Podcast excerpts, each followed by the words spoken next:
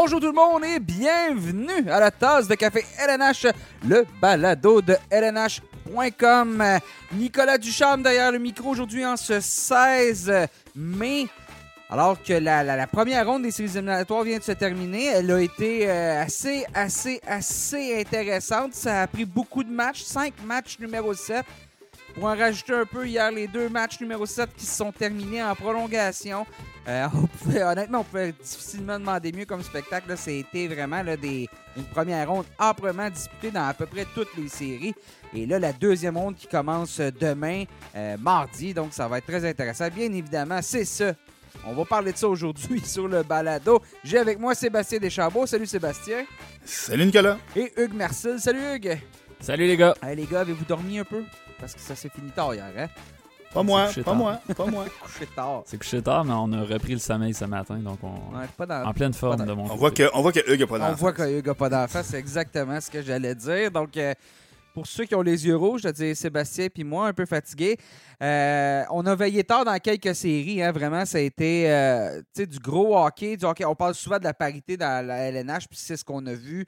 Euh, mis à part bon, la, la série Avalanche-Colorado qui, euh, bon, on, y reviendra plus tard, mais sans Youssef Saros, euh, ça venait de, couper l'herbe sous le pied de- des Predators. Donc, euh, on va parler de ça aujourd'hui à l'émission. Donc, on revient sur cette première ronde. On va aussi vous donner un aperçu de la deuxième ronde, nos prédictions.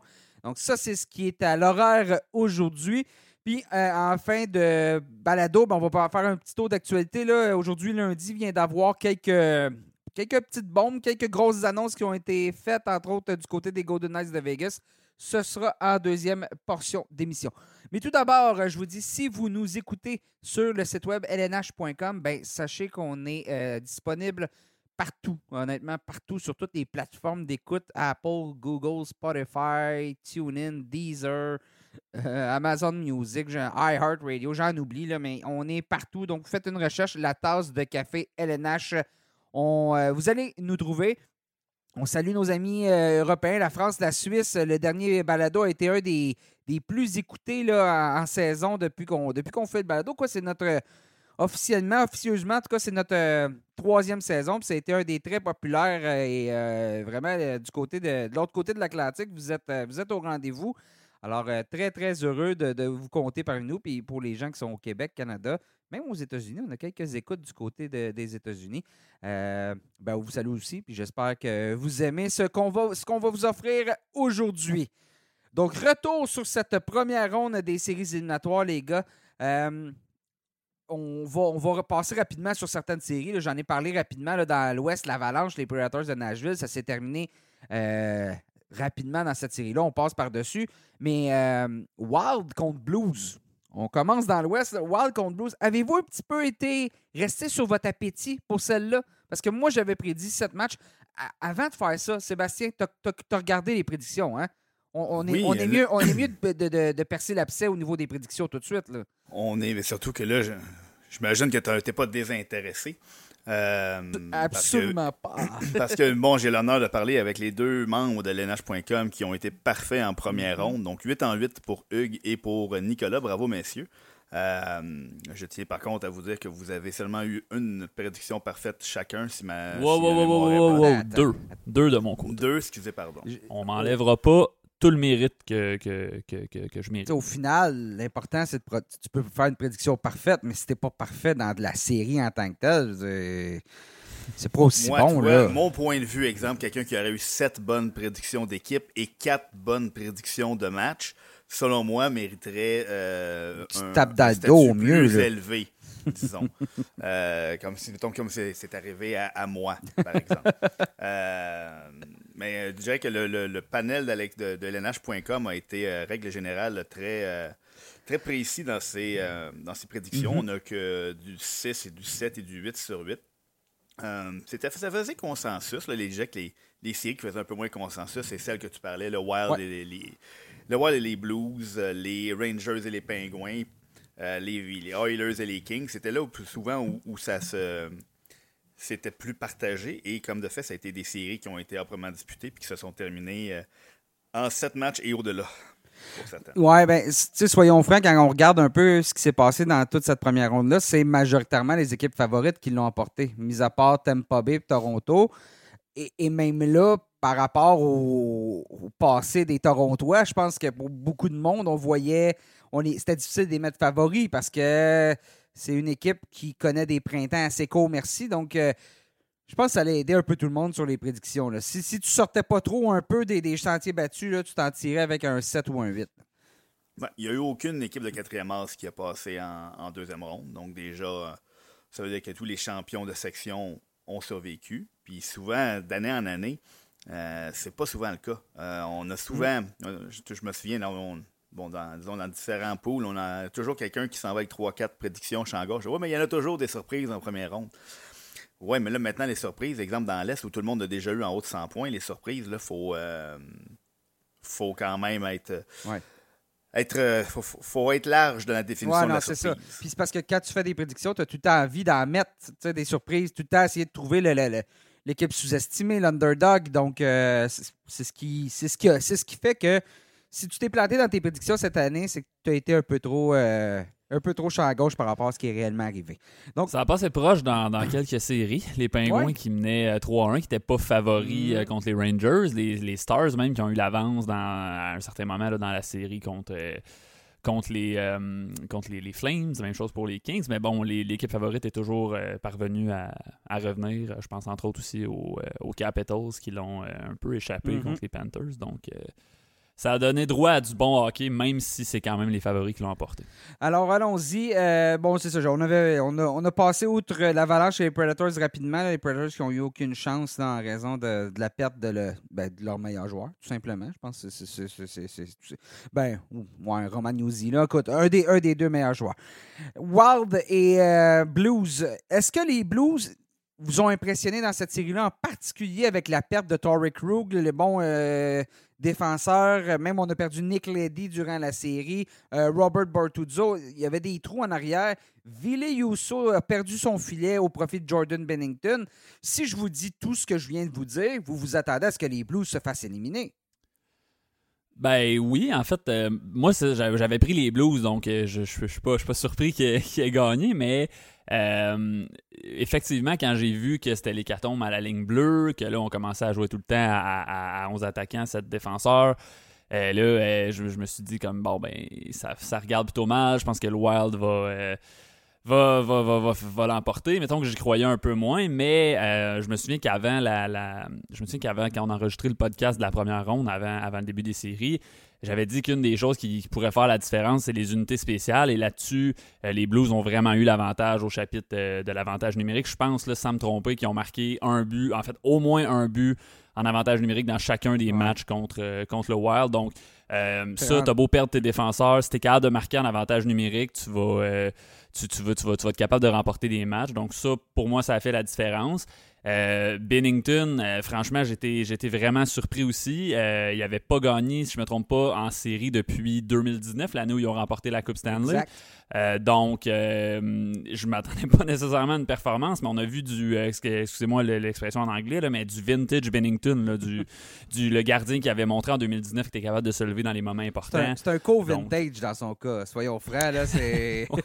Effectivement, c'est un co-vintage, mais bon, c'est un vintage qui a marqué, qui a marqué les Ça a esprits quand coupe, même. ouais. Ouais, exactement. Donc euh, voilà, donc euh, ouais, je pense que c'est vraiment les, unités spéciales, puis le fait qu'on on jouait à 11 attaquants euh, du, côté des, Blues, ça permettait de faire une rotation. On a beaucoup de bons attaquants, donc ça, permettait d'insérer souvent un, un, un des, un des bons attaquants des, deux, deux, trois premiers trios du, des Blues, de faire une rotation sur la, la- la quatrième ligne. Et là, on a, on a créé des problèmes de confrontation du côté du Wild. Ça n'a pas été évident. Le Wild non plus qui n'a pas eu, je trouve, le le- la, la profondeur à l'attaque qu'on avait Non. durant la saison. Beaucoup de Kaprizov, beaucoup de, de, de Joel Erikssonek. Derrière, euh, Boldy, Fiala, Gaudreau, ça été tranquille. Ben, c'est- Euh, là que ça s'est joué. Euh, Hugues, tu as parlé de profondeur. Tout le long de la série, ça a été un trio contre un autre trio, ou à peu près, ou les unités spéciales, pour deux équipes qui étaient, dont la profondeur était la marque de commerce tout au long de la saison. Mais là, on se retrouvait avec que c'était top heavy en bon français. Ouais. Euh, c'était que les premiers trios qui, qui- qui produisaient. Euh, et là, on a vu ce que l'apport d'un Vladimir Tarasenko qui débloque en, fin de série a pu, créer. Ça, a changé la, série de côté. Euh, donc la profondeur des Blues a été, a été au rendez-vous pendant que celle du Wild n'a jamais réussi à se lever. Puis les unités spéciales, comme tu as dit, ça s'est joué là. Puis les deux équipes ont tenté un changement de gardien. Il y en a une pour qui ça a marché. L'autre qui est peut-être arrivé trop tard ou bon, disons que ça n'a peut-être pas, euh, pas, pas, eu d'impact non plus le rendu au match numéro 5. C'est c'est, difficile de mettre le poids de la défaite sur euh, que ce soit Marc-André Fleury ou Cam Talbot. Euh, mais l'effet, l'espèce de regain d'énergie escompté, c'est pas produit. Ouais, puis tu regardes les trois derniers matchs des, Blues, on a marqué 15 buts, 5 buts à chaque match. Donc, veux dire, tu marques 5 buts en séries éliminatoires, euh, tu, passes d'habitude, tu, gagnes. Puis tu en as parlé des avantages numériques, mais bon, 30,8 pour pour les Blues, puis le Wild, c'est 16,7% Donc là aussi, euh, dans une facette du jeu où tu obtiens très peu d'avantages numériques en séries éliminatoires, ça pardonne pas. Donc, euh, on, donc bravo aux Blues. Vraiment, ils, ont, ils, ont, livré la marchandise et même plus, je dirais, dans cette série-là. Je m'attendais à ce que ça aille en 7, puis il y a eu un déclic à un moment donné à partir du, du quatrième match. Euh, puis ça s'est terminé comme ça. on poursuit, toujours dans l'Ouest, euh, la série qui s'est terminée hier, les Flames contre les Stars, ça s'est terminé tard en prolongation. Euh, tu disais, Seb, hier on se parlait, puis tu disais, peu importe ce qui arrive pour le reste des séries éliminatoires, le Conn Smith va aller à Jake Ottinger. Euh, J'ai pas le choix de, dire que quelle performance. Euh, Ottinger, lorsqu'on regarde les, buts, les buts sauvés par rapport à la, moyenne, a offert, bon, selon les, experts en stats avancés, une des meilleures performances de l'histoire en une seule ronde euh, Donc, euh, oui, cette série-là, elle a été extrêmement serrée, mais je pense que les Flames ont, les Flames n'ont pas pu démontrer exactement tout le potentiel qu'ils ont pour la suite des séries éliminatoires. Je ne sais pas si vous comprenez ce que je voulais dire. Oui, puis comme tu dis, ils se sont butés un gardien qui était juste sensationnel. Euh, si, euh, si on met, ils peut-être 98% des autres gardiens de la Ligue devant le fil dans cette série-là, on ne se rend peut-être pas en match numéro 7, puis le match numéro 7 se rend assurément pas en prolongation. Euh, Jake Ottinger a été la, sensation de la, série, la, seule et unique raison, à mon avis, qui se sont rendus en, au match numéro 7. Il était euh, hallucinant. Combien d'arrêts hier euh, soir? 64. 64 arrêts hier soir, en tout juste un peu moins que 4 périodes. Donc, on lui lève notre chapeau, puis euh, bon, l'avenir est quand même prometteur de ce côté-là. C'est sûr et certain que la perte de Rupert Ince pour le match numéro 7, euh, ça, a déjà enlevé euh, un, petit peu, un petit peu de punch à cette attaque qui n'en avait pas des tonnes contre une défensive aussi hermétique que celle des Flames et avec un gardien comme Jacob Markstrom. C'était une lourde tâche pour les Stars. mais bon, Jake Ottinger leur a donné une chance. Puis ils ont bien passé proche de la. En troisième période, les chances ont été beaucoup plus équilibrées. Euh, on a dû avoir peur un petit peu. Il y a eu des, très très bonnes chances de marquer des poteaux. Euh, mais bon, euh, en bout de ligne, ah, je pense que mon notre choix à tous, c'est concrétisé. Puis la meilleure équipe l'a emporté quand même. Oui, parce qu'on n'en parle pas, là, mais je veux dire, Jacob Markstrom a toujours bien connu une très bonne série. Il termine la série avec une moyenne de buts accordés de 1,53, pourcentage d'arrêt de 943. Des statistiques comme ça, normalement, ça, laisse, ça se termine en 4. Une série comme ça se termine en 4 ou en 5 matchs. Euh, moi, j'aime ce que j'ai vu des Flames défensivement, surtout privé de Chris C'est un excellent défenseur défensif, Chris euh, et, là, bon, euh, blessé, on ne sait pas exactement quand il va revenir. Euh, défensivement, du hockey de série, hein, on l'a dit. C'est la série qui nous a offert le plus de hockey de série, si je peux dire, du hockey défensif parfois un peu plus plate, que voulez-vous, mais qui... Ben, robuste. Euh, robuste, solide. Euh, et, ce que j'allais dire, c'est parfois un peu, plus, un peu moins spectaculaire, mais c'est ce qui permet d'aller jusqu'au bout. Puis Daryl Sutter, des équipes, il en a amené des équipes jusqu'au bout. Donc, euh, sur ce plan-là, j'ai aimé ce que j'ai vu des Flames. Il reste un peu l'attaque à, à, trouver, à trouver le fond du filet, mais à un moment, à un moment donné je pense pas que tous les gardiens vont pouvoir être des Jake Ottinger d'ici à la fin des, séries éliminatoires. Non, mais t'en parles de l'attaque justement, et on se souviendra que ça a commencé assez discrètement pour euh, Johnny Gaudreau et compagnie, son trio. Et plus, moi, j'ai trouvé que plus la série a avancé, plus ce trio-là euh, semblait à l'aise. Même qu'au début, j'avais l'impression, peut-être surtout dans le cas de Matthew Ketchuk, qu'on voulait, qu'on voulait brasser, déranger, mm-hmm. puis on a peut-être un peu délaissé l'attaque. Euh, vraiment, hier, c'est Gaudreau qui a marqué le, le, but vainqueur. Euh, on a vraiment senti ce trio-là se dégêner euh, au, fil de la série. Donc, moi, je trouve que c'est prometteur pour les Flames pour la suite des choses. Comme tu l'as dit, on, on, a décoché beaucoup de tirs au, filet. Donc, les chances de marquer, étaient là. Sont là, On n'aura pas, comme tu dis, on n'aura pas toujours un Jake Ottinger qui va faire 64 arrêts par match. donc, euh, moi, moi, je crois que c'est bon signe pour les Flames. Euh, on est peut-être débarrassé d'une certaine pression aussi. Ça faisait longtemps qu'on n'avait pas franchi euh, le, premier tour. Donc, bon, moi, je considère que c'est bon signe pour la suite des ouais, ben, Selon les, statistiques avancées, les buts attendus, il y a une seule un seul match, le sixième, où c'était égal. Même pas. Il n'y a aucun match qui était à l'avantage des, Stars. Le sixième match a été égal. Sinon, tous les, tous les matchs ont été à l'avantage des, Flames. Donc, euh, ça a été plus long que ça aurait dû être, mais les Flames, attention. Attention pour la suite des séries éliminatoires. Et ils vont affronter les Oilers d'Edmonton, qui ont eu le meilleur sur les Kings de Los Angeles samedi soir en sept matchs, eux aussi. Oh, le Connor McDavid Show. Oh, le Connor McDavid Show. Moi, ce qui me fascine avec Connor McDavid, c'est que lorsque les Kings sautent sur la glace, 98% de leur plan de match, c'est d'arrêter Connor McDavid. Le plan de match est fait pour stopper Connor McDavid puis tu le vois prendre le contrôle de la rencontre comme il a fait dans le gain de 2-0 samedi soir. C'est impressionnant. Ce joueur-là mon, de loin le meilleur joueur de la nationale de hockey. Ben, c'est le meilleur euh, pour, euh, pour marquer des buts, pour amasser des points, en fait, j'aimerais dire. Euh, on, en revient, on reviendra un petit peu à l'étiquette de meilleur joueur au, monde présentement, parce qu'il y a peut-être je, suis d'accord avec toi pour dire que Conor McDavid est le meilleur joueur au monde pour ramasser des points présentement, récolter des points. Euh, et c'est le plan de match de 99, euh, de 100% des équipes, en mm. fait, d'arrêter Conor McDavid. Et puis les, les Kings étaient peut-être, on en avait parlé avant la, série, peut-être une des équipes les mieux outillées côté personnel pour le faire, avec deux centres qui pourraient être de vrais aspirants au trophée Selkie en Philippe Dano et Enzo Kopitar. Donc, on avait vraiment les ressources. Euh, et là, on, en vient à se demander que ce serait, que se serait-il passé avec un Drew Dowdy en santé. Euh, le fait que cette série-là se rende en sept matchs sans Drew Dowdy. Et puis là, tu as parlé à quel point le, plan de match est de, contrer Connor McDavid. Euh, McDavid, Sean Dursey, on a bien vu. On a bien vu que c'est pas Drew Dowdy qui veut. Là. Il, a, bien fait ce qu'il pouvait pour essayer de neutraliser Conor McDavid, son deuxième but. mais C'était une lourde commande pour une recrue là, de, se placer, de se faire placer dans cette situation-là, de remplacer Dowdy. Ça n'a pas été bon, ça a pas été un succès. On l'a vu sur le deuxième but. Dursey a été arrêté de jouer.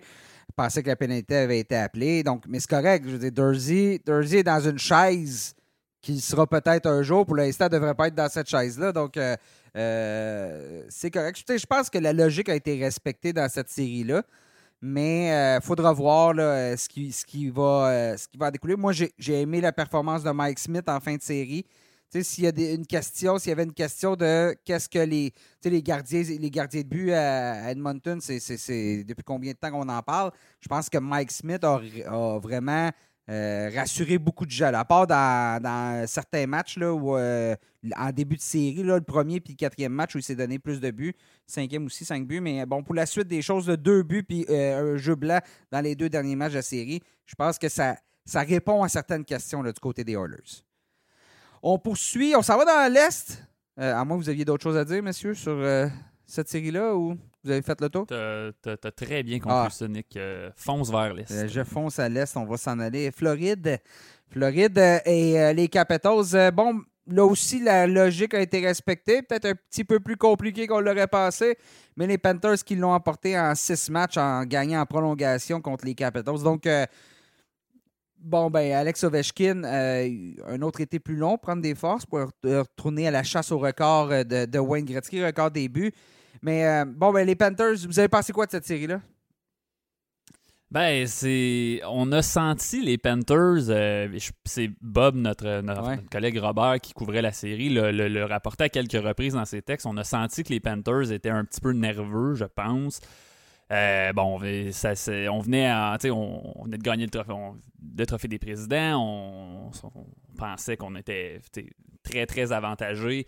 Euh, contre, la, contre les Capitals. Mais moi, j'ai senti que les Capitals, bon, d'une part que les Panthers étaient nerveux, mais que les Capitals, eux, étaient pas intimidés euh, par les Panthers. J'ai senti une équipe qui en avait vu d'autres, puis qui était, qui était qui n'allait pas se laisser intimider par une, offensive aussi dévastatrice que, que, les Panthers. Mais bon, au final, on n'a pas été capable de, de, de maintenir des, des, avances. Euh, là, on a appris que bon, Niklas Backstrom était ennuyé par une blessure, que bon, Tom Wilson aurait probablement raté le reste des séries parce qu'il est blessé sérieusement. Donc, euh, on a perdu des, on, des éléments n'étaient pas tout à 100% du côté des, Capitals. Donc, moi, c'est ça. Du côté des Panthers, on a vraiment senti la nervosité, mais on était en mesure de revenir dans le match qu'on a fait durant toute la, saison des victoires par remontée. Moi, je pensais pas qu'on pouvait faire ça autant de fois en série.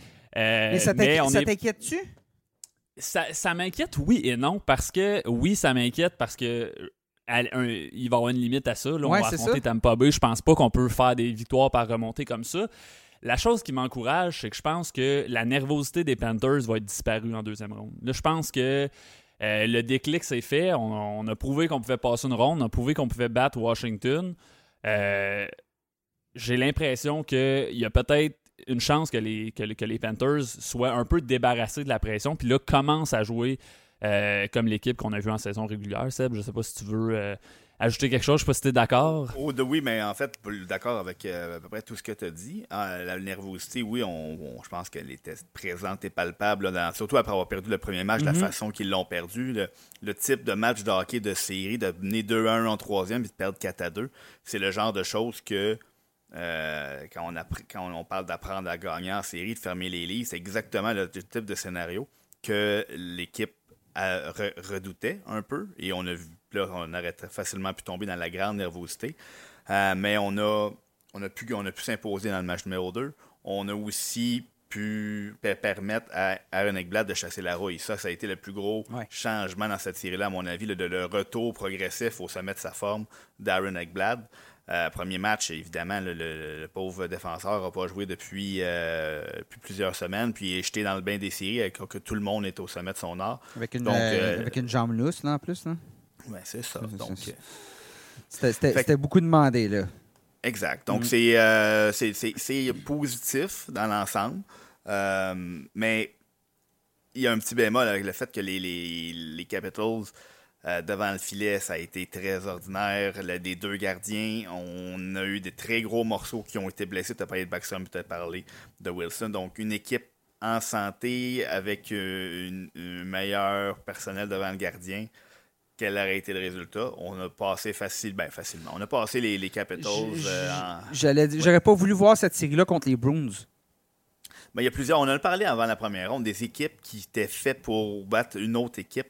Euh, on a parlé à quel point les Pingouins auraient pu prendre n'importe quelle autre équipe et dire ah, ça, ça aurait... les Rangers, ça, ne marchait pas dans leur force. Mhm. Euh, il y en a plusieurs autres équipes. On a, ça, c'est vraiment pas un bon match-up pour eux. Euh, donc, ça, c'est le, le, hasard du, classement.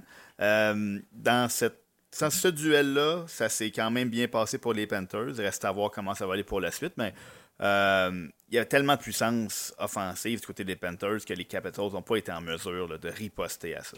Est-ce que vous êtes rassuré parce que vous avez vu de Sergei Bobrovski? Euh, il, a été, a été bon, sans être exceptionnel. Euh, va devoir possiblement hausser son niveau de jeu, mais sans dire que j'ai été. Euh, il n'y a pas eu de, séries à la Jake Ottinger, mais il n'y a pas il s'est pas, écrasé. Comme, parce, que, parce que c'est ça, c'est ça, Sergei Brovski. Souvent, il pogne des mauvaises passes. 4, Mais j'admets que j'étais, j'étais inquiet mm-hmm. avant le début de la série, même que je m'attendais à ce que Spencer Knight voit de l'action. Je me disais, je serais vraiment pas surpris euh, que, ouais, que, mettons, Bobrovski commence la série, Spencer Knight embarque pour la terminer, peu importe le, résultat, la victoire-défaite des, des Panthers. Euh, donc, euh, à ce compte-là, oui, rassuré, mais comme Seb a dit, euh, il n'y a pas eu à voler de match vraiment. C'est pas, pas signalé tant que ça avec l'équipe qui est devant lui. des fois, des fois, il n'y a pas besoin. Non, c'est ça, exactement. on va passer à la prochaine série, Maple Leafs Lightning. Puis je veux souligner, tu as, glissé son nom tantôt, Hugues, mais notre collègue Bob Robert Laflamme qui, qui a fait du, du chemin dans ces séries-là jusqu'à présent en première ronde parce que il, était non seulement à la couverture de la série Panthers Capitals, mais deux fois a pris la route de la Floride, a fait un 3-4 heures de route euh, pour se rendre à, à Tampa Bay pour aller couvrir un match euh, entre les Maple Leafs et le Lightning qui s'est terminé à minuit, sorti de l'aréna à minuit. Puis à midi le lendemain, il était rendu à Washington pour couvrir le, le- je pense que c'était le troisième match ou en tout cas. euh, Exact, exact. il a Donc, fait- il a fait huit matchs, huit matchs en dix jours en trois villes différentes. Donc, euh, chapeau à Robert, euh, la légende de, de LNH.com, euh, pour son, son dévouement en première ronde. comme disait, mais ça, oui, vas-y. comme disait Gilles Tremblay, l'expérience de Robert Laflamme. c'est Ça c'est- ça, c'est ça. C'est- C'était. pas dormi beaucoup, mais euh, bravo, bravo, bravo, parce que c'est pas. euh, hein, on pense des fois que c'est. C'est simple, puis euh, la vie, non. de courir les avions, puis courir les autos, puis tout ça. Mais ça nous a donné une belle couverture sur le site de LNH. Parlons- Parlons-en de cette série-là, Lightning Maple Leafs. Oh, oh l'été va être long à Toronto. Puis pour une fois, contre les Canadiens l'année dernière, on disait les, les, les, Maple Leafs sont choqués. Contre les Bruins, ils ont choqué. Cette année, les Maple Leafs n'ont pas choqué. Ils ont juste manqué un but. C'est ce qui leur manquait, un but de différence pour passer à travers, ce qui est, à mon avis, la meilleure, l'équipe la plus, euh, la mieux outillée pour se rendre jusqu'en finale de la Coupe cette année avec toute l'expérience que le Lightning a. Ça s'est terminé 2-1 lors du septième match. Oui, Toronto euh, avait la chance d'éliminer les, les- les- le Lightning lors du sixième euh, match. On ne l'a pas fait. Puis là, on peut sortir toutes les statistiques. Y a-t-il un de vous qui l'a? Fait combien de fois, que, quoi, huit fois là, qu'ils ont la chance d'éliminer une équipe? Puis Je pense qu'on est rendu à neuf. C'était la neuvième. neuvième. Puis cinq matchs ultimes consécutifs. pas gagné une série depuis 2004. Puis nommez-les, nommez-les. Puis la euh, Coupe Stanley, puis ça, on est sept. Mais bon, Oui, moi, c'est. euh, comment je dirais ça? Le, on, on vient d'en parler. J'aurais aimé savoir telle équipe contre telle équipe. Quelle équipe. Je pense que l'équipe qu'il fallait pas que les Maple Leafs affrontent au premier tour, c'était le Lightning. Euh, Oui. Les Maple Leafs ont une magnifique équipe Oui. de hockey. Ils ont simplement eu à croiser le fer avec les champions, les doubles champions en titre au premier tour. Euh, c'était euh, c'est la section atlantique qui regorge de talent présentement. Euh, les Panthers, le Lightning, les Maple Leafs. Maple Leafs, on- on- moi j'ai hâte de voir là, on- la série, on en a parlé abondamment là, à gauche, à droite, un peu partout sur toutes les plateformes. C'était, c'était selon moi la meilleure série Oui, de première ronde. euh, avec tout le respect que je peux avoir pour Rangers et Penguins et autres. Euh, c'était la meilleure série de première ronde. Et, et, et c'est malheureux qu'une de ces deux équipes-là ait dû plier bagage au premier tour. Ce que ça annonce pour la suite, là, ça c'est. c'est- c'est Est-ce ça. que Carl Dubus mérite de, de, de, de Ben, perdre son poste pour avoir assemblé cette belle équipe-là? Est-ce que les joueurs sont le problème? Je pense pas. C'était tout un produit qu'on a eu. C'était vraiment un- des bons matchs contre une Ça- bonne équipe. ça- honnêtement, ça aurait pu être la finale de la Coupe Stanley. Puis, je veux dire, si ces deux équipes-là s'affrontent en finale de la Coupe Stanley, euh, est-ce qu'on a, qu'on a la discussion qu'on a présentement? Tu sais, de dire, euh, ah non, mais là, est-ce que ça prend un changement derrière le banc? Est-ce que ça prend un changement au deuxième étage? C'est une, Ben, une- une sacrée bonne équipe, là. Les Maple Leafs. Il en manquait pas gros, encore une fois, là. Personnellement, moi, je suis Carl Dubus et la direction, je, je, je touche à rien. Mm. Euh, J'ai trouvé personnellement que dans cette série-là, les Maple Leafs ont été meilleurs que le Lightning à beaucoup de moments de cette série-là. Euh, En, Euh, en particulier dans le septième match, en fin de match, ça cognait à la porte, puis ça a pris à Oui, ben, je veux dire, j'ai- trouvé que, le, euh, que les Maple Leafs ont rien à envier à une équipe comme le Lightning. Ils ont vraiment prouvé qu'ils étaient capables de, rivaliser avec eux. Euh, ça s'est joué sur une question de. ça je veux dire, dans le match numéro 6, juste avant que Braden Point marque en prolongation, Matthews a, a- je sais pas si vous savez, a raté une petite déviation devant le filet. Ça, ça aurait pu jouer là, la série, puis c'est puis c'est Il- terminé. Ilya Mikheyev aussi, ça se peut-tu? avait manqué un filet ouvert ou. euh, Aussi, je veux dire, ça aurait pu tellement se, se terminer. De, je veux dire, pour moi, c'est de la malchance. J'ai trouvé que les Maple Leafs étaient meilleurs. J'ai trouvé qu'à certains moments de la série, vous serez peut-être pas d'accord avec moi, mais j'ai trouvé que le Lightning avait l'air humain. Le Lightning avait Ouais. moins l'air de l'équipe euh, qui était imbattable des deux dernières années. Euh, Jusqu'au sixième match. Oui, jusqu'au sixième match, Ouais. je suis assez d'accord avec toi, Ouais. mais je veux dire, je trouve pas que je trouve que les joueurs étoiles des Maple Leafs ont été meilleurs que les Mhm, joueurs étoiles du Lightning. Ce qu'on leur a reproché aux joueurs des Maple Leafs, on dit toujours que Mitch Marner et Matthews, euh, John Tavares s'effacent en série.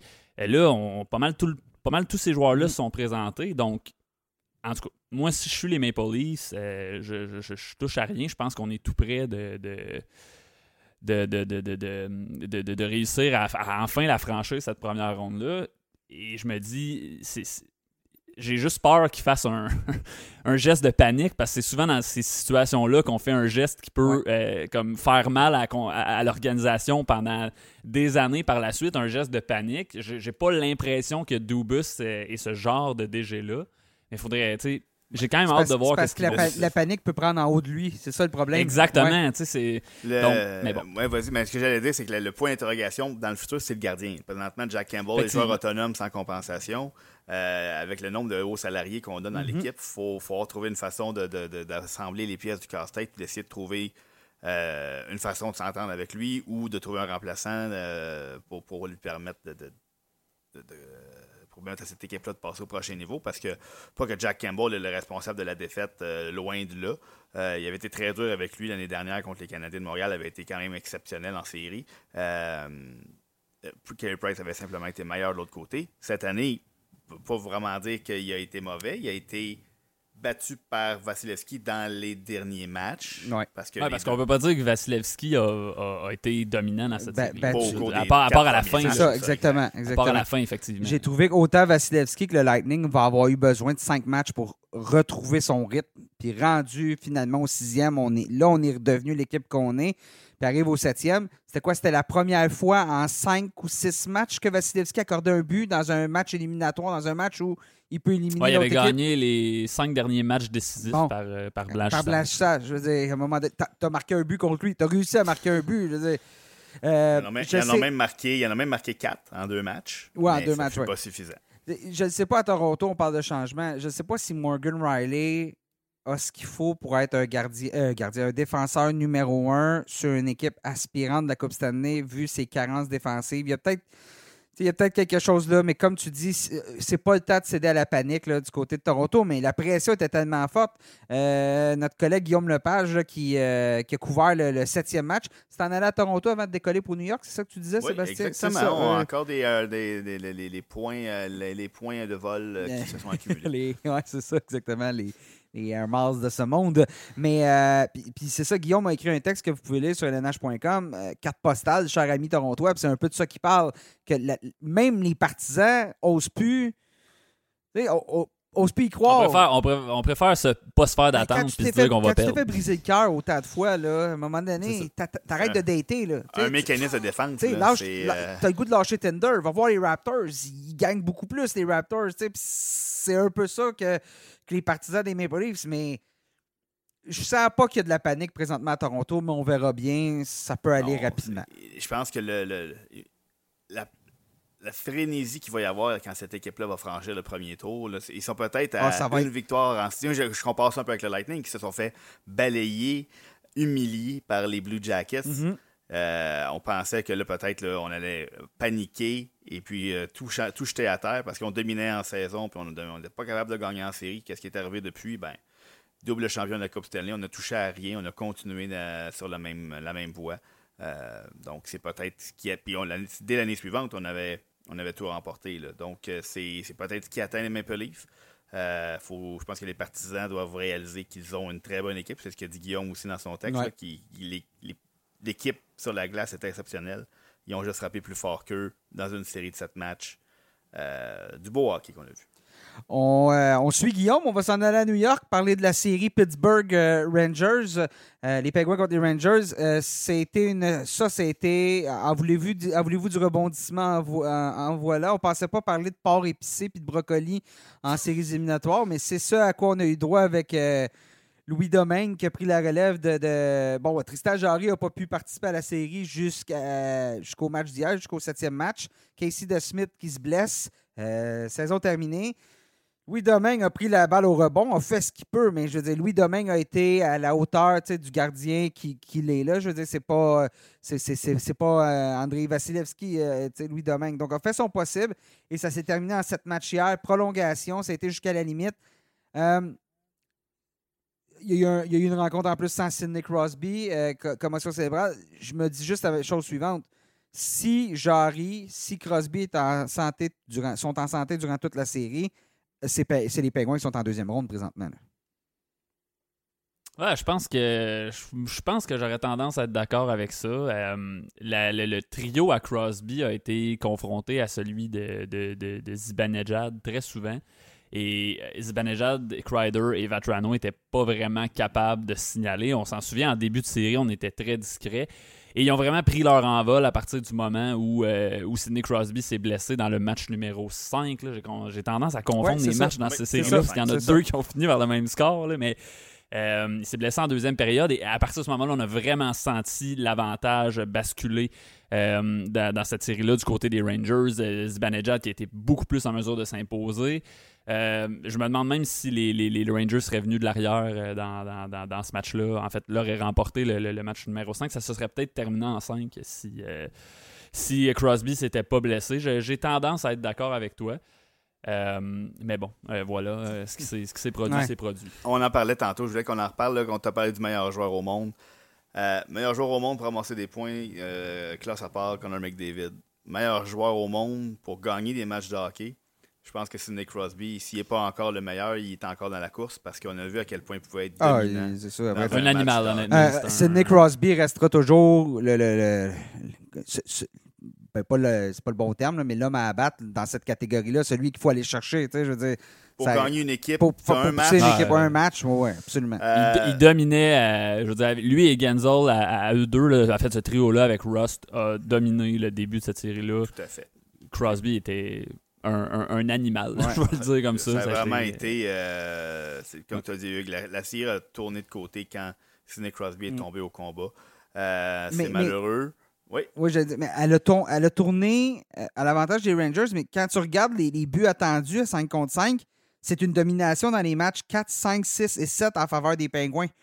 C'est, c'est- le travail n'a pas été fait de Val-Filet, c'est ce qui leur a fait mal aux, euh, mais sinon, cette série-là, aisément, ça aurait dû être l'affaire des Pingouins. Puis je pense pas que c'est rassurant pour les Rangers en deuxième ronde. On en reparlera tantôt, là, mais euh, c'est la fête à Manhattan là, présentement, là, mais ça se pourrait que le, le lendemain de veille, euh, ça arrive assez rapidement puis soit très brutal. Tu allais dire ça, ouais. Ben, ce que j'allais dire, c'est euh, les Rangers demeurent une très très bonne équipe de hockey euh, qui n'avait pas beaucoup d'expérience. On ne peut pas leur enlever le fait qu'ils ont remporté ces matchs-là avec ou sans Sidney Crosby de l'autre côté. Euh, ils ont trouvé des moyens de gagner. C'est certain que bon, il y a toujours des ici, ici, si, si, Ouais, et des si, ouais. on va en avoir dans chacune des séries. Euh, mais les, euh, les Rangers vont, vont, vont mettre ça dans leur sac d'expérience. On a quand même réussi à vaincre les Penguins de Pittsburgh à quatre reprises sur sept matchs. On avait le mur, on ne s'est pas effondré. Je C'est quand même les jeunes équipes, c'est dans ces moments-là qu'habituellement, on voit que, que le manque d'expérience est flagrant et ça fait mal. Et cette équipe n'a pas baissé les bras, a continué de travailler. Les meilleurs joueurs sont devenus les meilleurs joueurs. Igor Shesterkin a, a retrouvé son aura. euh, qu'il a- Ouais, dans le septième match, oui. dans le septième match, une partie du sixième aussi, quand Mhm. ça commence à compter. Donc, euh, chapeau, chapeau aux Rangers. Euh, de toute façon, j'avais prédit les Rangers, donc je ne peux pas vraiment aller contre ça. Vous, vous aussi, messieurs. Euh, donc, on, on verra ce que la suite va leur réserver, mais euh, été une autre très, très, très belle série. Puis de se terminer en prolongation, septième match. euh, c'est dur d'avoir un meilleur scénario que ça. On aurait dit euh, suspense en prolongation avec Jean-Claude Van Damme. Ah. C'était les nos- Pingouins, c'est vrai, mais c'était contre les Blackhawks. Oui, et c'était. C'était pas très bon comme film. Euh. J'ai aimé la performance d'Alexis Lafrenière. Je pense que les choses sont en train Oui. de se placer pour lui dans cette, de- de- de- dans cette série-là. Je trouve qu'il y a des choses qui cliquaient. Euh, il s'expliquait plus physiquement. Euh, on a vu des belles choses d'Alexis Lafrenière. J'ai hâte de voir si ça va se poursuivre en deuxième ronde. Et chez les Penguins, ben, c'est peut-être la fin d'une époque. On verra bien, hein, parce que Christopher Ruttap et euh, euh, Evgeny Malkin vont être joueurs autonomes sans compensation cet été. Donc, peut-être qu'on a, on a assisté à la fin d'une époque chez les Penguins. Peut-être pas non plus. Je pense que ça va être à eux de discuter, voir. euh, je pense que dans, dans, le cas des deux, on voulait juste pas parler de ça durant la saison, mais je, vois mal les deux aller ailleurs. Malkin a déjà ouvert la porte à signer un contrat à rabais. Il y a tout le temps de question d'année. Est-ce qu'on est prêt à reconstruire chez les Pingouins? Faudra voir, mais perdre les deux d'un coup, euh, là, tu laisses Sidney Crosby et Jake Genzel pas mal tout seul à un moment donné. Hey, on a, comme on disait hors d'onde juste avant de, de commencer, on dirait qu'on parle de la fin d'une époque à chaque année à Ouais, Pittsburgh. Euh, là, la différence, c'est qu'il y a deux des, des- des piliers de, de membres de ce noyau-là. euh, ce monstre à trois têtes qui, qui n'ont pas d'entente pour l'année suivante. Donc, c'est sûr que l'intrigue est plus forte cette année. C'est pas juste une question de, euh, de, de, reconstruire ou pas. C'est est-ce qu'on va retrouver ces joueurs-là? Ouais, Ils ça. sont libres comme l'air maintenant. C'est ça. Si on a, si on a à, à tourner la page, ça se fait cette année. Ça, c'est sûr et certain du côté des Pingouins. Hey, on avance euh, rapidement, déjà, le balado avance. Là. Euh, euh, Bruins, Hurricanes, la dernière série dans l'Est. Les Hurricanes qui vont avoir eu besoin de tout leur petit change pour battre les Bruins. Donc, encore là, on a eu une certaine surprise. Dans cette série-là aussi, les gardiens ont retenu l'attention. Frederick Anderson qui n'a pas pu jouer. Euh, Antti Ranta qui a pris la relève du, côté de, du côté de Boston. Mais lui-même a été blessé. Quand ça va bien, ça va bien. Donc, euh, à ce moment-là, euh, c'est le troisième gardien, euh, euh, Peter Kochetkov, qui a pris la relève. Mais somme toute, bon, les Hurricanes, qui, la, logique a été respectée. Je pense qu'on on s'est amélioré aussi chez les Hurricanes au, fil, de la, au fil de la série. Et là, on, on va affronter les Rangers. Vous, on parlait d'intrigue il n'y a pas longtemps. Patrice Bergeron a- on- il ça semble pas certain ce qui va arriver avec lui. Lui aussi, joueur autonome euh, sans compensation. Faudra voir, faudra voir, mais euh, j'ai l'impression qu'on verra bien. Mais euh, Ouais, ouais, disons que les- quand on regarde les poignées de main, on a vu on a vu certains moments là, où c'est déjà arrivé par le passé dans d'autres amphithéâtres, d'autres équipes, de voir un joueur finir de donner la poignée de main à l'autre équipe, se retourner de côté, puis essayer de des accolades à chacun de ses coéquipiers. Disons que ça, ça, ça, ça- ça- ce qui ça ouvre la porte à la spéculation. J'allais dire ce qui s'est passé là, dans le cas de Bergeron. là. Exactement. Ouais, donc, puis ça. la fin de la poignée de main, euh, se- serrer la main au joueur des Hurricanes, après ça, serrer la main et a donné la calade à chacun de ses coéquipiers. C'est sûr que quand on regarde ça, on fait Oh, euh, c'est bizarre un peu. C'est sûr que la spéculation, puis même lui ne semble aucunement savoir avec certitude qu'est-ce qui va se passer. Euh, il a aidé les Bruins à donner toute une opposition aux Hurricanes, qui sont toute une équipe de hockey. Euh, les Bruins ont offert une opposition très, très, très valable. Euh, on a eu, on en parlait avec notre euh, chroniqueur Jocelyn Thibault, la situation de toutes les équipes devant le fil. On a vu des troisièmes gardiens, Ah, des deuxièmes ouais. gardiens dans à peu près toutes les séries ou presque. Euh, je ne sais pas qu'est-ce que j'écrivais comme texte à un, un certain moment, puis il n'y avait aucun gardien qui avait signé quatre victoires. Euh, on était rendu au match numéro 6. Donc, aucun gardien qui avait été d'office pour les quatre victoires de son équipe. Euh, bon, euh, Vasilevski l'a fait, Markstrom l'a fait par la suite, mais pendant longtemps. Et là, on avait un troisième gardien. La différence peut-être avec un Kochetkov et puis un Domingue, c'est que Kochetkov est un gardien d'avenir d'organisation qui vient, puis qui est- alors que Louis Domingue est maintenant un gardien numéro 3 dans la Ligue nationale, et c'est ça son calibre. Donc, il y avait une espèce de. de, de- Puis Ko- Puis Kochetkov avait gardé un peu les buts en fin de saison aussi, dans Ouais, un la là. tu sais, fait que ça avait déjà. euh, tu sais, la glace était brisée là, dans son cas, tandis que Domingue, euh, ça a été lancé, euh, lancé dans la mêlée. Ouais, les Hurricanes, on a vu que cette équipe-là de la profondeur. Hein, 5 points pour Seth Jarvis dans la série. Max Domi, deux gros buts dans le septième match. termine avec 5 points. Jacob Slavin, Tony DeAngelo, 8 points des défenseurs. Euh, bon, la série a peut-être été plus longue qu'on le pensait, mais somme toute, les Hurricanes, euh, on, voit que le potentiel est là pour aller loin. C'est une, euh, c'est une machine défensive assez, assez spectaculaire. Je pense que ce qui a causé du tort aux, Hurricanes, c'est que les Bruins, bon, premièrement, c'est une équipe qui est toujours bonne en série, qui lâche jamais. Mais je trouve que c'est un, un match qui fonctionnait pour nous donner du, du, du hockey euh, serré. On est quand même bon défensivement du côté des, des Bruins aussi. Euh, mais ouais, vraiment, les Hurricanes, moi, ce qui m'a impressionné, c'est surtout en, début de série à quel point ils étaient capables de, de, briser tous les jeux des Bruins. C'était difficile pour les Bruins de, de, créer euh, euh, quelque chose offensivement. Donc, euh, ouais, vraiment, les, Hurricanes sont bâtis pour aller loin. Là, si on peut continuer à appliquer cette recette-là, sont bâtis pour aller très loin. On tourne la page sur cette première ronde. On avance à la prochaine deuxième ronde. Euh, on va faire le tour des quatre, euh, quatre séries de, de chaque côté. Euh, pas de chaque côté, quatre séries points, deux de chaque côté. Avalanche contre Blues. En séries éliminatoires, on veut souvent avoir du rythme. On veut avoir une. jouer assez souvent. Souvent, on aime ça jouer à tous les deux jours pour euh, avoir une, une routine qui s'installe. Là, ça fait une semaine que l'Avalanche n'a pas, euh, pas joué. Est-ce que vous pensez que ça va leur coûter peut-être un début de série? Je ne dis pas la série au complet, mais qu'en début de série, c'est les Blues qui arrivent avec plus de, plus de rythme puis plus de, plus de vitesse, plus d'exécution. Moi, je dis que ça va durer une période, peut-être. Euh, le temps que. Non, mais sérieusement, les, quand on en parle à nos chroniqueurs, ils disent Oui, mais bon, oui, la rouille, entre guillemets, une période, puis ça va être réglé. Euh, on, a, on, parle souvent de, des, rigueurs physiques là, des séries éliminatoires. Donc, d'avoir une aussi longue pause, ça peut être que bénéfique. tout le monde traîne des petits bobos. Euh, L'Avalanche a, montré que s'il y a bien une équipe qui, a, eu un, espèce de camp d'entraînement en série, c'est bien eux. donc, ils ont pu, euh, essayer certaines choses. Exactement. Puis, euh, non, je pense pas que ça va être un, facteur nécessairement. Si, si, on parle aux joueurs des équipes qui ont une longue pause, ils vont dire on est content d'avoir eu une longue pause. Et puis si on parle aux joueurs qui vont reprendre le collier après trois jours de congé, ils vont dire on est content de ne pas avoir eu de pause. Donc, c'est toujours, ça va toujours servir les intérêts de ceux à qui on va parler. Là, puis euh, on, parlait, on disait que Crosby est un animal en série, mais l'autre animal, il est né dans, la même ville que Crosby. Il s'appelle euh, Nathan McKinnon. Euh, je pense pas qu'il va laisser son équipe se, être, être amorphe trop longtemps, si amorphes ils sont. non, McKinnon, on l'a vu là, en série, c'est une, c'est une machine. Donc, non, je ne suis pas du tout inquiet pour, pour ça. Je, dirais même que les Blues euh, sont mieux de ne pas avoir laissé trop d'émotions dans leur, dans leur série précédente parce qu'ils vont en avoir besoin. Contre, ça reste euh, du côté de, du côté de l'Avalanche, ça reste une équipe qui n'a pas été capable de passer la deuxième ronde. Euh, depuis quoi? Depuis depuis je sais plus depuis combien d'années mais Trois dernières années. ce, groupe là, là, présentement a jamais réussi à aller plus loin que la deuxième ronde est-ce que ça va se faire cette année? Oui euh, c'est-tu le temps des prédictions? Euh, ben, tu, peux, tu peux y aller, mais je veux dire. ben, moi, moi, je pense que oui. Je pense que ça va se. J'ai prédit Avalanche en 6.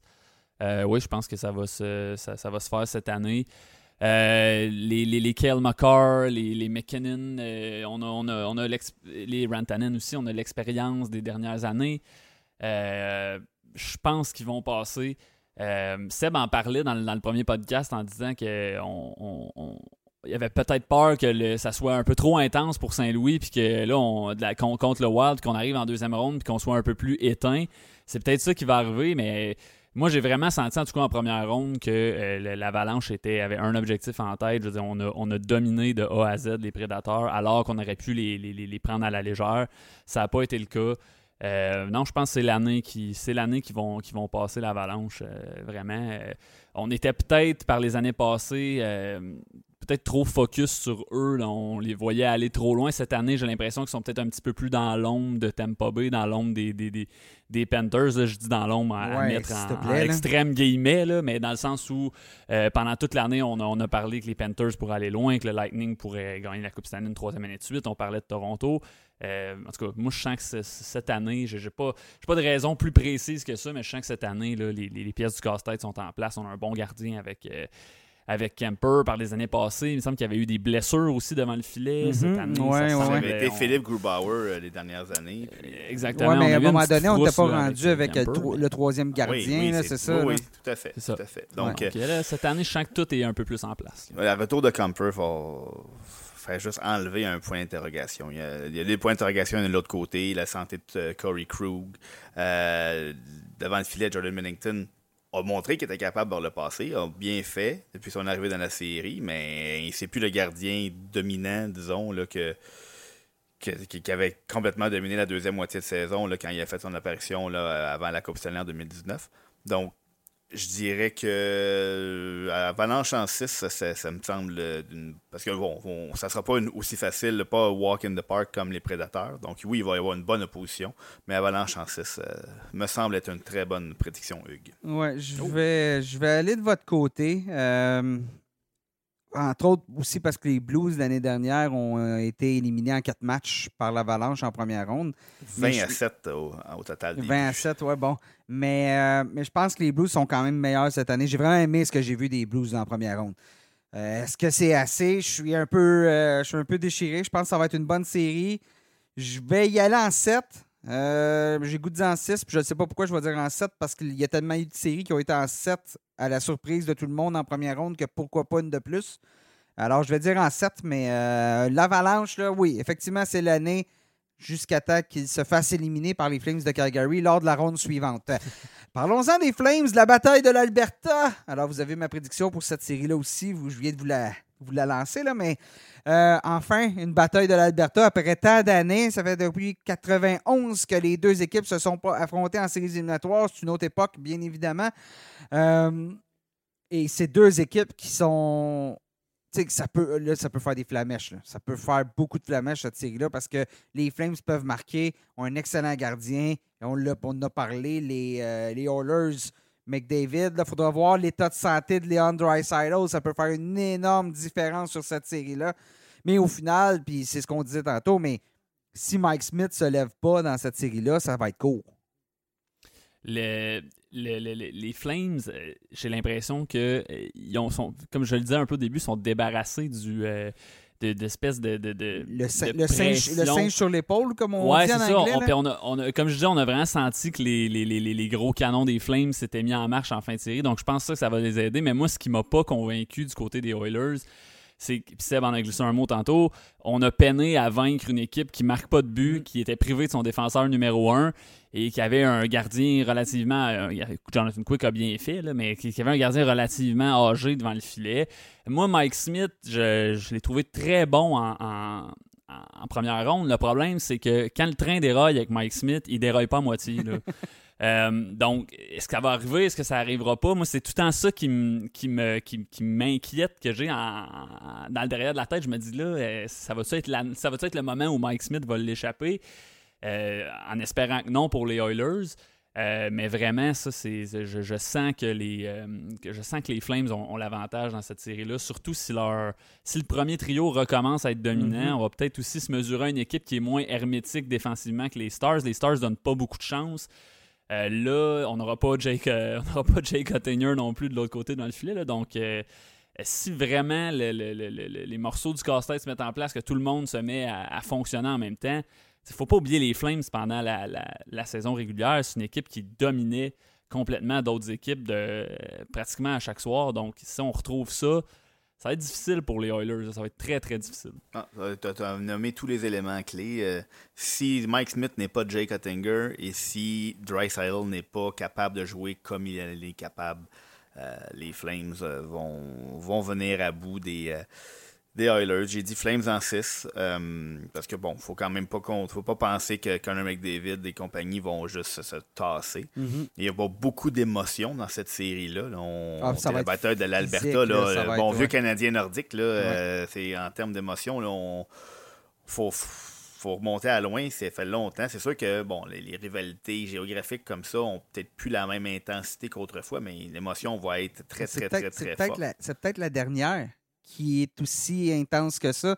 Tu regardes les Ben, matchs, les matchs entre les deux équipes en saison, là, ça frappe, puis ça, ça, ça s'aime pas à face, puis euh, tout ça. Ce qui est peut-être un peu moins là, même entre les Canadiens puis Toronto, peut-être encore Ouais, un peu, mais Puis on le voit pas souvent en série. C'est là que ça se bâtit, les Mais c'est séries, ça, c'est les, ça, les rivalités. exactement. Donc, c'est là, c'est peut-être le premier chapitre d'une. Parce que c'est deux équipes qui sont quand même sur la bonne voie depuis certaines années. Ouais. Là, on essaie de mettre tous les morceaux en place. Euh, donc, je je vois pas cette série-là se terminer en quatre. Mais il y a trop de facteurs impondérables là, de- de- devant le filet, de, de- l'état de santé des gros noms. Donc, je vois les Flames venir à bout des Oilers en six matchs. Ouais, je euh, je vais copier ta prédiction, euh, Sébastien. Euh, Puis moi, ce qui m'inquiète chez les, les Oilers, on a, on a encensé fait que les Oilers, il y avait de la profondeur cette année, les Hyman, les Evander Kane qui sont ajoutés, Kyler Yamamoto qui a pris de l'expérience puis qui a, débloqué un peu. Mais au final, il a fallu pour battre les Kings mettre Leon Draisaitl puis Connor McDavid sur le même trio. Tu sais, on en a été réduit à ça. Et c'est ce qui m'inquiète. C'est quand tu en es rendu à ça, c'est que le reste de ton équipe, ça marche pas au niveau que ça doit marcher pour se rendre jusqu'en finale de la Coupe Stanley. Tu sais, ça a tout a été la, la- la bouée de sauvetage chez les Oilers. Quand plus rien fonctionnait, ben, peu importe l'entraîneur, que ce soit Todd McClellan, que ce soit Dave Tippett et maintenant Jay Woodcroft, c'était de mettre Dreisaitl puis euh, McDavid ensemble. Donc, euh, c'est ce qui m'inquiète. puis C'est pour ça que je penche vers les Flames. Hugues, tu avais donné ta prédiction, ton nombre de matchs ou? Ouais, je suis un copieur, moi aussi. Ah, c'est Flames ah, en 6. Non, ça y est, ça y est. OK, on passe à l'Est maintenant. Euh, Panthers de la Floride, Lightning de Tampa Bay. On parlait de rivalité régionale.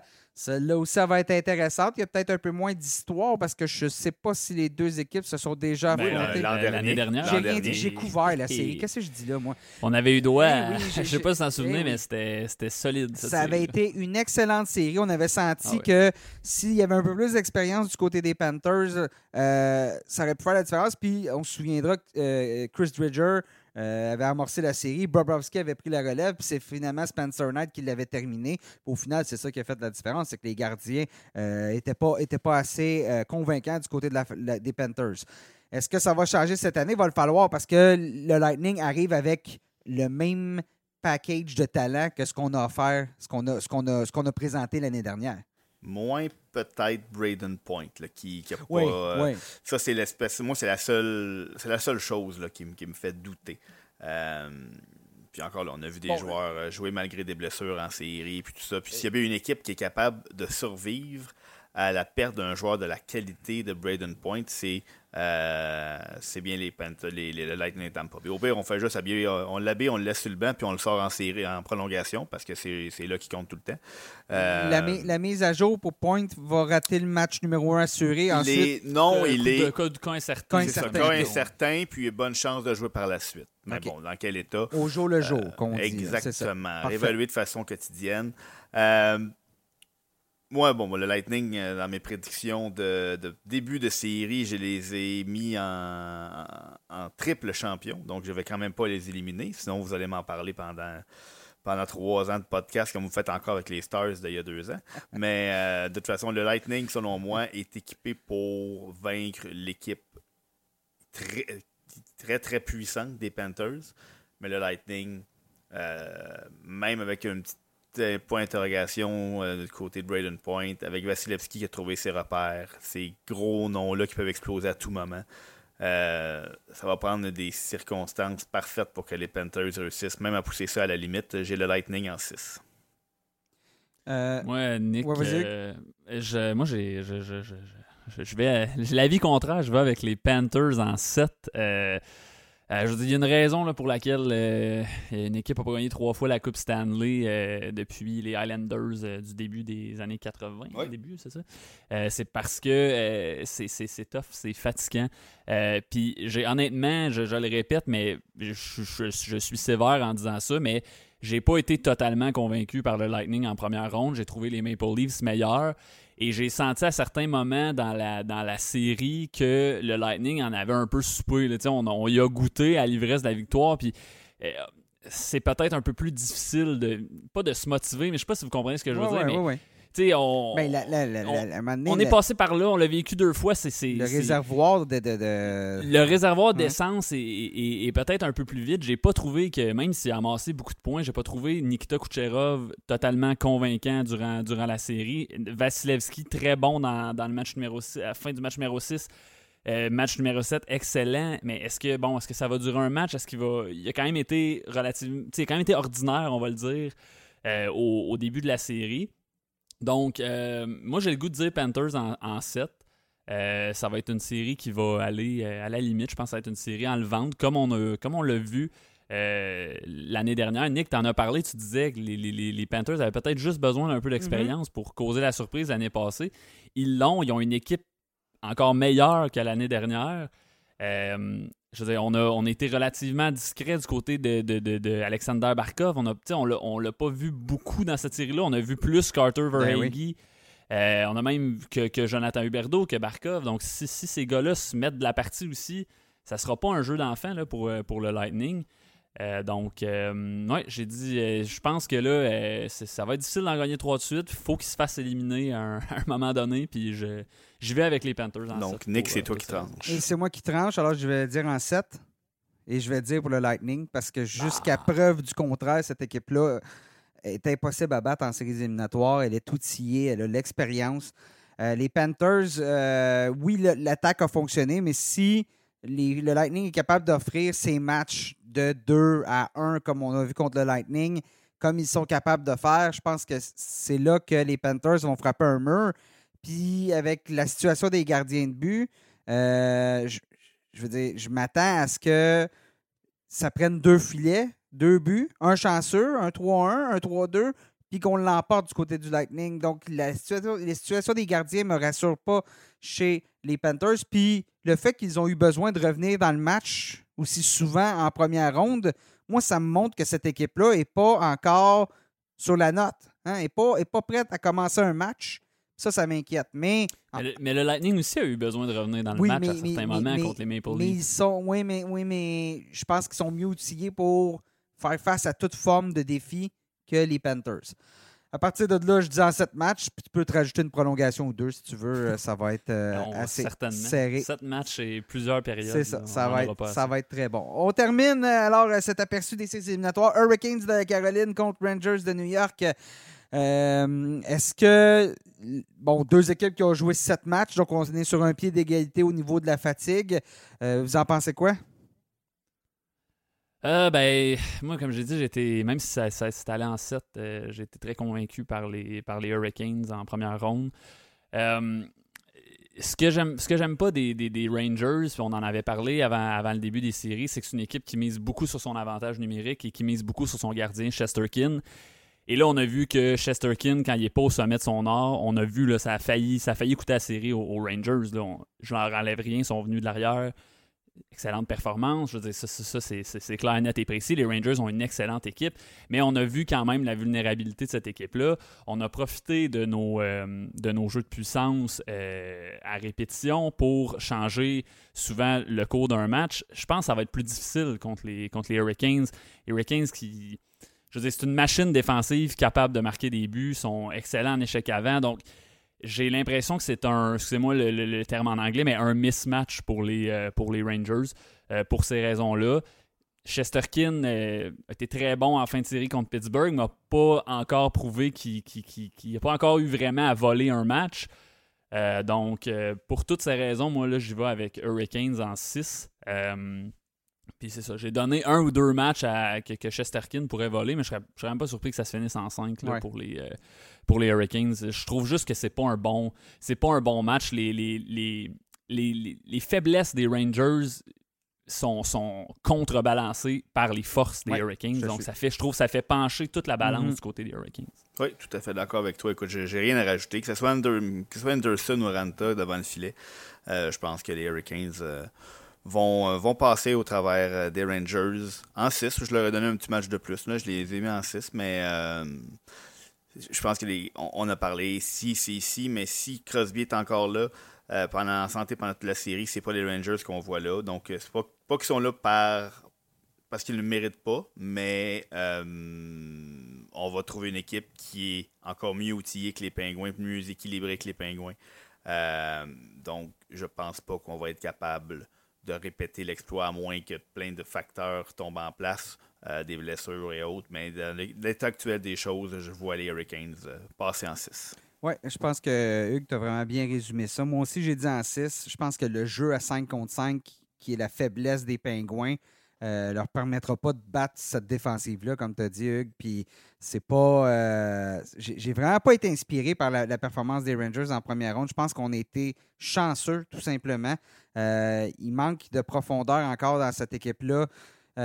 Sur, le flanc droit, il y, a un manque de créativité. Oui, à un moment donné, Panarin va en mettre dedans, puis à un moment donné, Mikazi Benejad va en mettre dedans, mais somme toute, c'est parce que c'est pas juste de c'est pas juste de marquer à 5 contre 5, mais c'est d'avoir le contrôle de la rondelle pour empêcher l'autre équipe de l'attaquer. C'est pas ça qu'on fait euh, chez, les, chez, les, chez les Rangers. On n'a pas ce temps-là de contrôle de rondelle, donc on va laisser plusieurs chances à l'adversaire. Les Hurricanes, puis à un moment donné, Chesterkin ne peut pas tout faire. En saison, ça, passe quand tu affrontes des équipes qui ne feront pas les séries éliminatoires aussi et ça, mais euh, contre une équipe contre la Caroline qui a de la profondeur comme elle a, quand elle a des défenseurs aussi bons sur la relance, ça va être très difficile. Ça a été, ça a été difficile, je termine là-dessus, mais ça a été difficile pour le trio Azbanejad contre celui de Crosby. Euh, en Caroline, le trio de Jordan Stall est, vraiment. Euh, c'est un trio qui, excelle à mm-hmm. contenir les meilleures lignes adverses. Jordan Stall, je trouve qu'on n'en parle pas beaucoup, mais je trouve depuis, depuis quelques années en série avec les Hurricanes, c'est un des joueurs qui se lève. Moi, c'est un, des joueurs que je trouve qu'on n'entend pas tant parler en saison régulière, mais en série, on réalise vraiment toute la valeur de ce de ce joueur de centre-là. Donc, ça aussi, ça va être une, une confrontation intéressante. Si on confronte le trio à Stall à celui d'Ibanejad, ben là, on libère, euh, on libère AO et, et compagnie euh, pour euh, des lignes qui sont un peu moins, un peu moins bonnes du côté Ouais, des peu Rangers. moins un peu moins de profondeur. Alors voilà, ça commence demain mardi avec euh, deux matchs. Le Lightning va affronter euh, les Panthers en direct de, Sunrise. Et euh, début dans l'ouest de la série entre les Blues et l'Avalanche. Encore là, ça va être. J'ai bien aimé en première ronde, hein? deux, deux, deux matchs chaque soir ou quatre matchs chaque soir, mais pas tous en même temps. Je pense que ça, a beaucoup favorisé le visionnement pour les amateurs. Ça a favorisé le fait qu'on s'est couché tard aussi, mais ça, ben, ça arrive au printemps, puis on adore ça. On fait un petit tour d'actualité rapide pour euh, terminer euh, ce balado avec euh, bon ben la, nouvelle de la journée, hein, les Golden Knights qui ont congédié l'entraîneur-chef Peter DeBoer après ce qui a été une saison remplie de- de- de- de difficultés, de défis, de, pour les, pour les Golden Knights. Euh, on a raté les séries éliminatoires. On a terminé à trois points. on a terminé neuvième dans, dans l'Association de l'Ouest. Euh, Êtes-vous, si, si on vous avait dit ça en début de saison, qu'aujourd'hui, non seulement les Golden Knights ne seraient plus là, mais que Peter Ward ne serait pas là non plus, je pense que tout le monde serait tombé en bas de sa chaise. Moi, je les avais comme champions de la Coupe Stanley. Euh, oui, effectivement. euh, C'était une saison euh, très exigeante du côté des Golden Knights. On s'attendait pas vraiment pas à ça. Je, vais- je vais te donner raison là-dessus. J'aurais pas. euh, J'aurais pas parié là-dessus, mais ouais, euh, on sentait, on a senti peut-être vers la fin de la, saison que ça, ça fonctionnait un peu moins avec De Boer. Il y a toute la, la- saga Robin Leonard qui s'est produit là, avec sa blessure. Bon, on l'a renvoyé devant le filet. En tout cas, bref.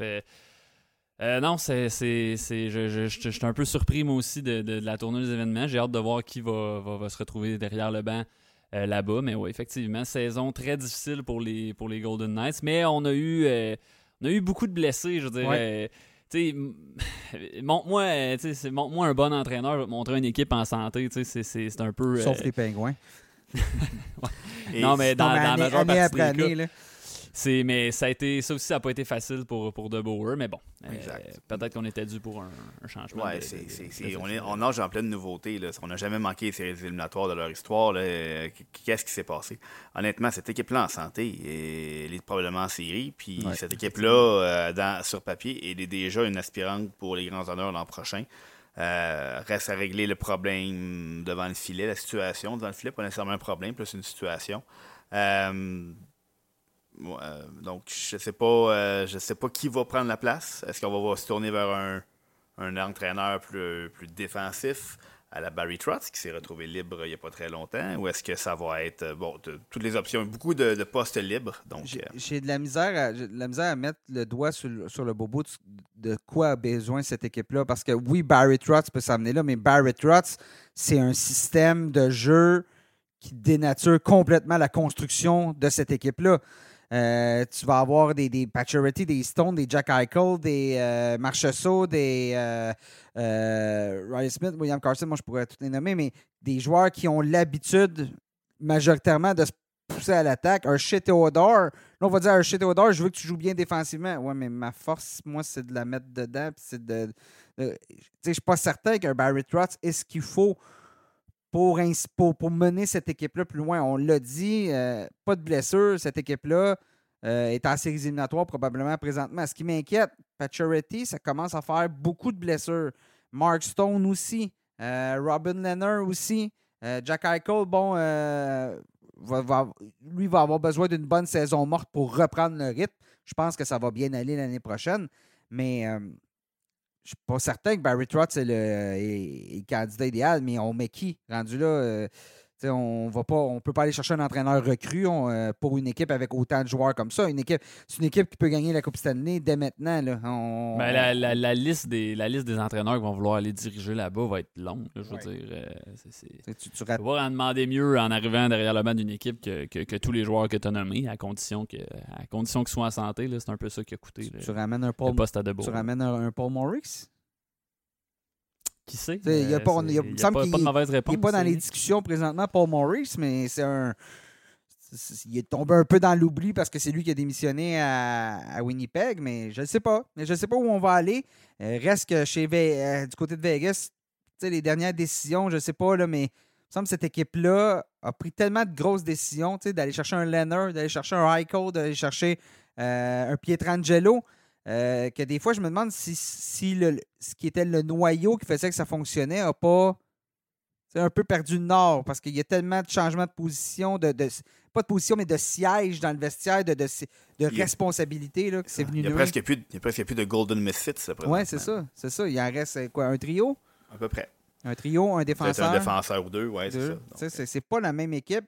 Fleury est parti. Puis ça, on dirait que euh, euh, Kelly McCrimmon ne sera jamais pardonné pour ça. Mais bon, que veux-tu? ça n'a pas plus fonctionné pour Fleury, pour Fleury cette année là, du côté de, du Minnesota. Tout le monde est en vacances présentement. Donc, on verra bien ce qui va se passer du côté de, de Boer. on parle de Barry Trotz. Bon, Barry Trotz a été congédié de chez les, chez les Islanders de New York. Ça, grosse surprise. Euh, Lula Moriello semble absolument certain de son, sa décision. Nous, ça nous surprend parce que je veux dire, oui, les Islanders ont eu une saison, on a raté les séries éliminatoires, mais s'il y a une équipe qui aurait dû. eux aussi ont eu des défis, la, bon, la COVID, les blessures, commencer 13 matchs à l'étranger avant de revenir à la maison dans un nouvel arena. Avec ce qu'on avait fait lors des deux dernières années où on a atteint la demi-finale de la Coupe Stanley, s'il y avait un entraîneur qui, je croyais, avait droit à un passe-droit, c'est bien Barry Trotz. Puis c'est surtout qu'on l'a changé, Barry Trotz, pour amener une nouvelle voix et on prend son bras droit des dix dernières années. Donc le message à quel point il va être différent, je ne sais, pas. sais, pas. Mais bon, est-ce qu'on est là pour questionner les choix de Lou Lamoriello? Euh, non, on fera pas ça. On va. Euh, on va, on va donner le bénéfice du doute à, Lou. Et puis, euh, bon, écoute, ben, je suis pas inquiet pour lui, que ce soit derrière le banc. Peut-être qu'il va vouloir une autre expérience, une équipe de mhm. direction. Euh, c'est encore un entraîneur que je suis qu'il va recevoir beaucoup, beaucoup, beaucoup d'appels dans la saison morte. S'il veut travailler, il, va se euh, il va se trouver un il va se trouver un poste euh, derrière là, ben, il y a une équipe qui va lui faire signe. Puis, euh, moi, les Highlanders, tu vois, moi, c'est eux que j'avais vu pour la Coupe Stanley cette année. Donc, euh, hein, on est deux à avoir pas, pas, réussi du tout. Et je pense que je les avais contre les Golden Knights. Ça va ben, gars, Ou l'Avalanche, je me souviens plus. Il y, a un parcours, il y a un parcours similaire dans le cas des deux équipes qui explique pourquoi on a raté les séries éliminatoires. Tu en parlais, ça a été annoncé aujourd'hui. Lane, Lambert, qui a été nommé entraîneur-chef des, des Islanders, il était l'entraîneur associé euh, sous, euh, sous Barry Trotz, non seulement à Long Island, mais aussi à Washington, puis aussi chez les Predators de Nashville. Donc, il y a une certaine continuité dans le message, comme tu dis. La dernière fois qu'une équipe a remplacé Barry Trotz pour nommer son entraîneur adjoint, c'est Todd McLennan du côté des Capitals de Washington. Ça n'a pas très bien fonctionné. On verra bien là, si Lou Lamoriello va avoir tiré une meilleure carte là-dessus pour euh, la suite pour les prochaines saisons. Les Islanders qui ont beaucoup de contrats, beaucoup de joueurs vieillissants. Euh, je ne sais pas où on va s'en aller au niveau de cette équipe-là. Euh, mais peut-être qu'un nouvel entraîneur avec une vision peut-être plus offensive va pouvoir amener quelque chose de différent à cette, à cette équipe-là. On verra bien. Bon, il y a eu la loterie de la LNH, mais on ne vous en parlera pas. La loterie du repêchage remportée par les Canadiens. Euh, on a une panoplie de textes là-dessus. Si vous voulez lire un peu sur les espoirs, Shane Wright, tout ça, euh, c'est sur le site de LNH présentement. On va passer à côté là, par rapport. Euh, parce que ça a été assez couvert, disons-le. On, en a parlé, puis on va reparler cet été. Hein, le repêchage, Sébastien, 7, 8, 7, 8, ouais, voilà, 7, 8 juillet. Donc, vous allez avoir une vous allez avoir une couverture complète de, du repêchage sur lnh.com. En terminant, les finalistes du Trophée Hart qui ont été annoncés euh, Connor McDavid, euh, Austin Matthews, Igor Shesterkin. Messieurs, êtes-vous surpris qu'on ne retrouve pas euh, Jonathan Huberdeau et Roman aussi sur cette liste? non, pas, pas totalement surpris. Euh, c'est sûr que moi, j'avais. Euh, j'aurais mis. Euh, je pense que j'aurais laissé une place à, à Yossi, peut-être même à Huberdo aussi. mais non, je suis pas totalement surpris. on en a parlé là, en long et en large à quel point cette année, la, course au mm c'était. c'était extrêmement serré. Il y avait juste des bonnes candidatures. Puis là, on peut juste avoir trois finalistes. donc, non, je pense que c'est des des, joueurs qui sont tous méritants. Chesterkin, c'est difficile de ne de, euh, de, pas argumenter euh, en sa faveur. Je veux dire, même chose pour Matthews, de marquer 60 buts. Euh, Yosi a connu une saison historique Oh, oui. dans les, dans ça, les, dans les exactement. 30 dernières années. Mais c'est pour ça que moi, j'aurais peut-être mis Yossi. Euh. J'ai bien aimé ce que Huberdo a fait en, en- en- en l'absence des Barkov à certains moments de la saison, en l'absence des Eggblad, euh, même si on avait une bonne équipe autour de lui. Euh, c'est une situation que Matthews n'a pas vraiment vécu, ayant joué avec Marner toute la saison. Ça a été un peu un long fleuve euh, tranquille de ce côté-là. Bon, euh, mais je suis pas, non, je suis pas surpris. Je veux dire, c'est trois joueurs qui le méritent. Euh, non, pas, comme pour répondre à la question, pas surpris. C'est vraiment, je suis d'accord avec ce que Hugues a dit. C'était- Cette année, il y avait beaucoup de bonnes candidatures. Donc, surpris, non. Est-ce que c'est eux que j'aurais mis personnellement Peut-être pas. J'avais, moi, j'avais Huberdo et Josie devant, mais encore là, qui on enlève? On a vu le, le Ted Lindsay, Roman Josie a pris la place de Chesterkin, euh, Matthews et euh, euh, Matthews et McDavid étaient encore là. Donc, Mhm.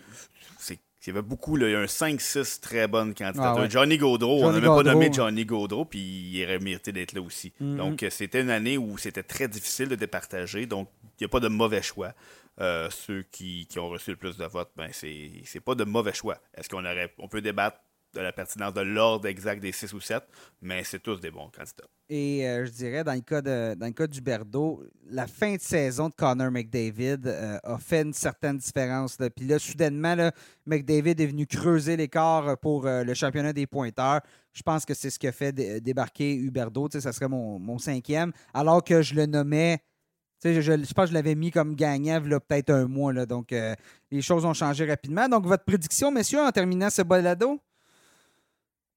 Pour le trophée Hart, Euh, Ben, tu peux, Ah, tu pour peux- le tu peux- trophée. tu peux donner le trophée Lady Bing, mais. euh, Ouais, ben, je pense que de- de- je pense qu'Austin Matthews. euh, ah, écoute, ça va jouer entre, selon moi entre Matthews et puis avec David. Euh, pas rien contre Chesterkin, mais je pense que ça va jouer entre les deux attaquants. Puis euh, je vais. Je, je vais, je vais trancher avec Austin Matthews, mais euh, avec très peu Déchiré, de confiance. déchiré, avec très ouais, peu de ça. confiance. Ouais, moi, je vais y aller avec. euh, je pense qu'ils vont. Ch- Chesterkin va. euh, en tout cas, à mon avis, c'est des trois finalistes. Bon, ok, c'est peut-être pas manquer de respect à Connor McDavid, mais euh, cette année, je trouve que c'est vraiment lui qui répond parfaitement à la définition. Dans les trois finalistes, là, joueur le plus utile à son équipe, pour moi, c'est Chesterkin. Je vais y aller. Je vais me risquer avec euh, la prédiction pour le gardien des Rangers. Je crois que avec, ta- avec la définition parfaite, le joueur le plus utile, je pense que dans tous ces clubs-là, si c'est pas Chesterkin, les Rangers sont pas en séries éliminatoires probablement ou tout ça. Mais parce que Chesterkin est un gardien, il ne gagnera pas. Et parce que c'est souvent ça, on joue moins de matchs, donc euh, ça, ça va finir par coûter plus cher au niveau des, au niveau des, des- des votes. Et là, c'est entre McDavid et Matthews. Je crois que McDavid, encore là, si on regarde la définition du, prix, c'est-à-dire le joueur le plus utile, je pense que McDavid le mérite plus. Donc, c'est Austin Matthews qui va le gagner. Euh, Une, lo- Parce une que logique implacable. une logique implacable parce que des buts, on dirait que ça impressionne plus. C'est Puis une, bonne, c'est puis- une bonne tactique de prédiction. T'es t'es sûr d'avoir presque Puis raison. Austin Matthews est dans le marché le plus populaire de la LNH, ce qui va lui donner un avantage par rapport le plus populaire au niveau des, des- des- des médias, parce que c'est les médias qui votent. Ben, sais, ils l'ont- souviens-toi, là. on l'a beaucoup vu jouer. On a beaucoup C'est vu ça, jouer on l'a on énormément vu jouer. Puis les 60 votes, buts, c'est 60 buts. aussi. 60 buts, c'est 60 Ouais, ouais. buts. Il y a- et puis il y a, il y a- en- pas en 82 matchs non plus, quoi, en 70, 71. Euh, et, et alors, je pense que ça a impressionné un peu plus. Puis dans le marché médiatique de Toronto, les votes sont déjà enregistrés aussi. hein, donc, on oublie ce qui Ah. s'est passé en première ronde. Repars-nous pas sur le trophée Hart. Euh, ça, va c'est être, ça. ça va durer longtemps. Ça va durer longtemps, exactement. Puis, ben, que, savez-vous quoi? Ça ne durera pas plus longtemps parce que le balado se termine ainsi.